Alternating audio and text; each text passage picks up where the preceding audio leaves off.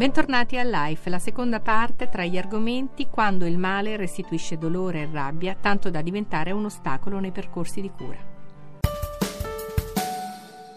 La bella stagione è alle porte, se avete voglia di fare uno spuntino vi consigliamo una bella mela, un frutto ricco di proprietà e povero di calorie. A parlarcene Roberta Martinoli, biologa nutrizionista. In ambito di medicina tradizionale le mele sono state sempre utilizzate per le loro proprietà diuretiche, antireumatiche, rinfrescanti, digestive, depurative e di antisettico intestinale. Si tratta di un frutto con un importante valore nutrizionale legato al contenuto di sali minerali, di vitamine, in particolare della vitamina C e di fibre di ottima qualità. Uno dei fattori però che sta emergendo negli ultimi tempi è la capacità delle mele di andare a ridurre il colesterolo ematico, ma più recentemente un gruppo di ricercatori dell'Università Federico II di Napoli ha studiato l'azione di un fitocomplesso estratto dalla melannurca sui valori ematici del colesterolo. A questo fitocomplesso è stato dato il nome di Arnu Complex. Questo estratto secco dei frutti di melannurca sarebbe in grado di ridurre i valori del colesterolo ematico diabetico, agendo però solo sul colesterolo totale, contribuendo allo stesso tempo ad alzare la quota del colesterolo buono HDL. Agirebbe dunque al pari di un farmaco senza avere gli effetti collaterali del farmaco. In oncologia la scoperta di aver contratto la malattia condiziona in negativo le relazioni interpersonali. Quanto una malattia incide sui sentimenti? Ne parliamo con il professor Paolo Marchetti, direttore del reparto d'oncologia all'ospedale Sant'Andrea di Roma. Professore, Avete eh, da poco indagato e rappresentato compiutamente nelle sue molteplici implicazioni culturali e cliniche la cattiveria, un ostacolo sconosciuto nei percorsi di cura. Perché questo, professore? Perché è così importante indagare la cattiveria o comunque quanto il male rende in qualche modo più cattivi? L'esperienza ci ha insegnato in questi ultimi anni che eh, il riconoscimento delle necessità, dei bisogni, delle attitudini dei pazienti rappresenta un, eh, un, prerequisito fondamentale per la loro soluzione e molto spesso ci sono alcuni argomenti sui quali per un errato, a mio avviso, senso di eh, rispetto nei confronti del paziente si cerca di non indagare e la cattiveria sicuramente uno, rappresenta uno di questi elementi. Direi forse meglio più che cattiveria che ha un'implicazione di giudizio diciamo etico morale eh, un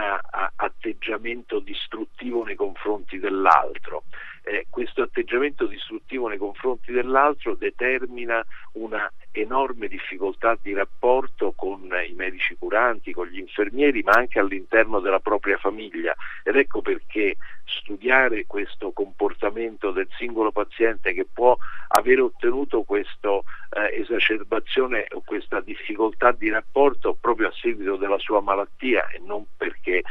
lo avesse precedentemente rappresenta un elemento di grande interesse dal punto di vista clinico. Ecco professore, ascoltandola eh, chiaramente diventa più semplice eh, seguire il percorso, un percorso come dice lei distruttivo, ma quanto tutto questo interferisce con il buon andamento delle terapie? Interferisce in maniera significativa perché purtroppo la maggiore aggressività nei confronti del mondo esterno al paziente si colloca al contrario di quel rapporto empatico, di quel rapporto di condivisione, di quel rapporto di alleanza che è fondamentale per riuscire a ottenere risultati importanti in oncologia. Teniamo presente che in oncologia eh, non c'è un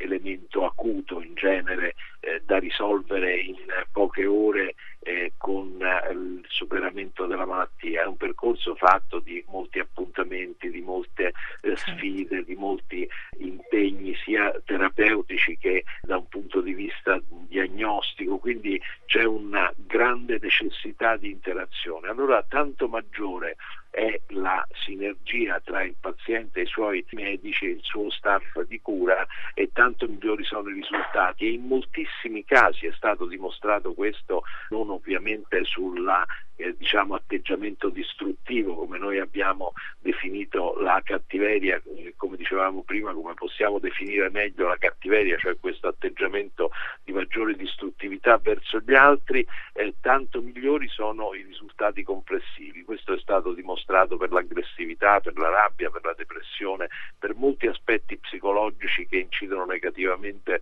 su quello che sono i rapporti del paziente con il gruppo che lo ha in cura e con la sua famiglia. E allora non rifiutandoci di studiare, di affrontare queste tematiche, ecco che diviene poi estremamente difficile riuscire a ottenere gli stessi risultati, perché un paziente motivato, un paziente che collabora, un paziente psicologicamente più stabile è un paziente che riesce a percorrere questa strada con maggiore sicurezza, con maggiore certezza, percependo anche di meno molti effetti collaterali che risultano amplificati certo. in situazioni di disagio ed ecco perché poi alla fine si ottengono risultati anche migliori.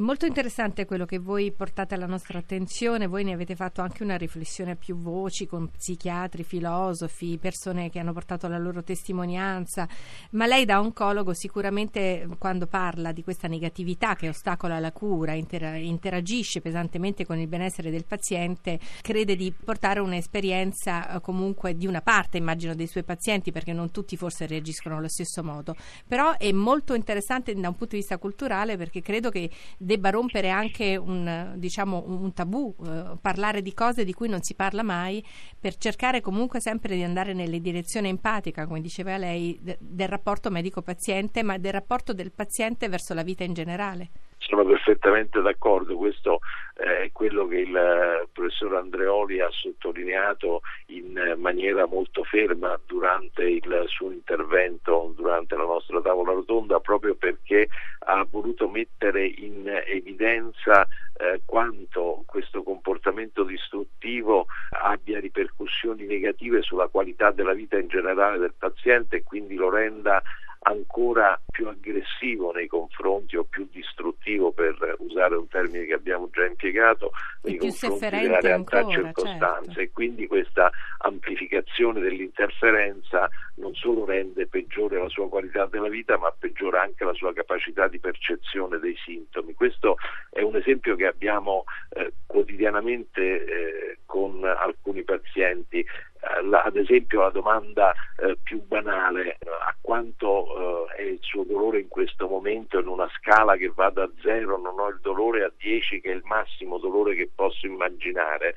il paziente eh, che ha dei problemi di rapporto ci dirà sempre 8, 9, 10, cioè uno dice ma guardi no, stiamo parlando, 10 è proprio un dolore che non la fa ragionare, che ne rende, eh, io ho 10, adesso ho 10, cosa vuoi, lo so io qual è il mio dolore? Allora è chiaro che questo atteggiamento eh, rende poi molto difficile percepire e misurare i sintomi, rende difficile percepire quali sono le, le, condizioni reali del paziente e porta il medico per un atteggiamento di prudenza a dire allora devo sospendere questo trattamento se questo trattamento non è in grado di risolvere il problema, devo cambiare terapia se la soluzione è questa e quindi a volte si hanno conseguenze drammaticamente negative sull'evoluzione della malattia proprio per la maggiore sensibilità, se vuole, alla percezione certo. di questi sintomi da parte di pazienti che sono eh, meno motivati a percorrere insieme questo percorso. E la malattia sicuramente incide molto negativamente esatto. su questo perché ci sono alcune persone che percepiscono la malattia come una prova o come un momento della propria vita che è irto di difficoltà che vanno superate, altri che eh, invece hanno un atteggiamento che li spinge a cercare il male nell'altro quasi in una sorta di purificazione del proprio male, quasi in una sorta di, di, di, vendetta, di nemesi su chi mi sta intorno perché devo stare male solo io. Se pensa, ed è un paragone che abbiamo sempre in mente, alla persona che ha avuto l'AIDS e ha infettato tante altre donne intorno a lui, questo non è che ha fatto stare meglio lui da un punto di vista fisico, ha aumentato le sue capacità di guarigione, non è che eh, dare il male agli altri in qualche modo eh, può alleviare il suo, c'è questa volontà distruttiva nei confronti dell'altro che abbiamo chiamato cattiveria per semplicità, ma che è in realtà un atteggiamento psicologico di rivalsa sul mondo che è intorno. Dire poverino ma è il cancro, quindi adesso pensiamo anche a queste cose, ma sono sciocchezze, sono idiozie, fa solo sì che non valutiamo un problema reale e questo comporta inevitabilmente che quelle persone che questo problema purtroppo hanno avranno un percorso di cura meno preciso, meno corretto e che porterà a risultati sicuramente inferiori. Quando si fa attività sportiva è necessario seguire una corretta alimentazione, soprattutto prima di iniziare un allenamento è importante seguire alcune regole. Ascoltiamo i consigli del professor Attilio Parisi, ordinario di Scienze Motorie, Università Foro Italico di Roma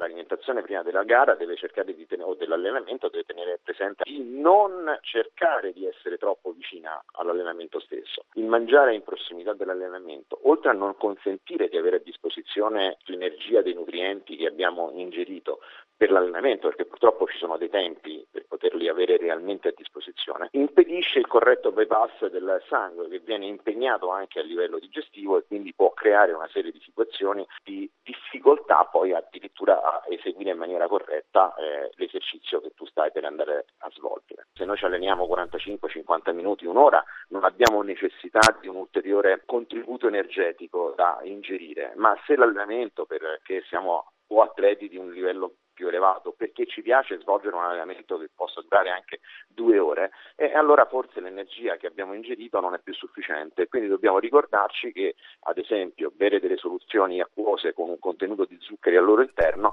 può essere molto importante per cercare di ottenere un ulteriore miglioramento della, della prestazione. Chiude Life in redazione Antonella Romano e Ada Marra, la regia è di Paola De Gaudio. Eh, ringraziamo per averci ascoltato. Appuntamento alla prossima settimana da Annalisa Manduca. Adesso la linea va a Voci dal Mondo. Grazie a tutti.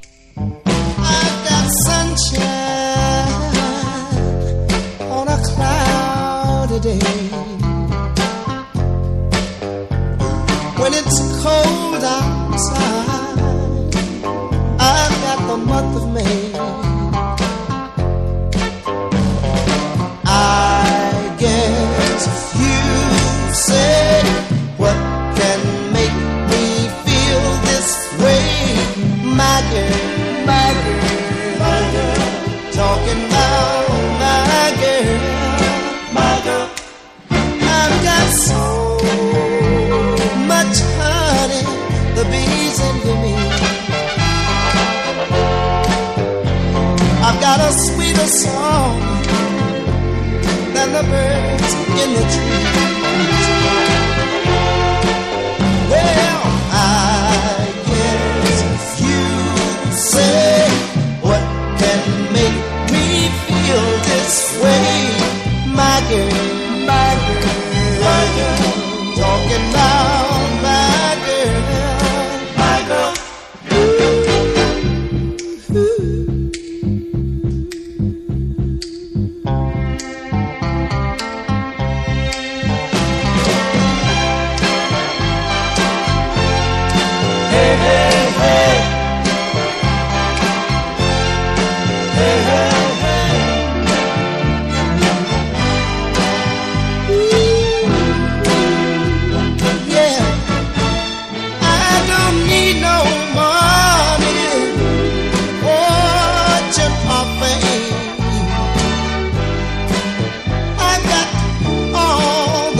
baby. One man.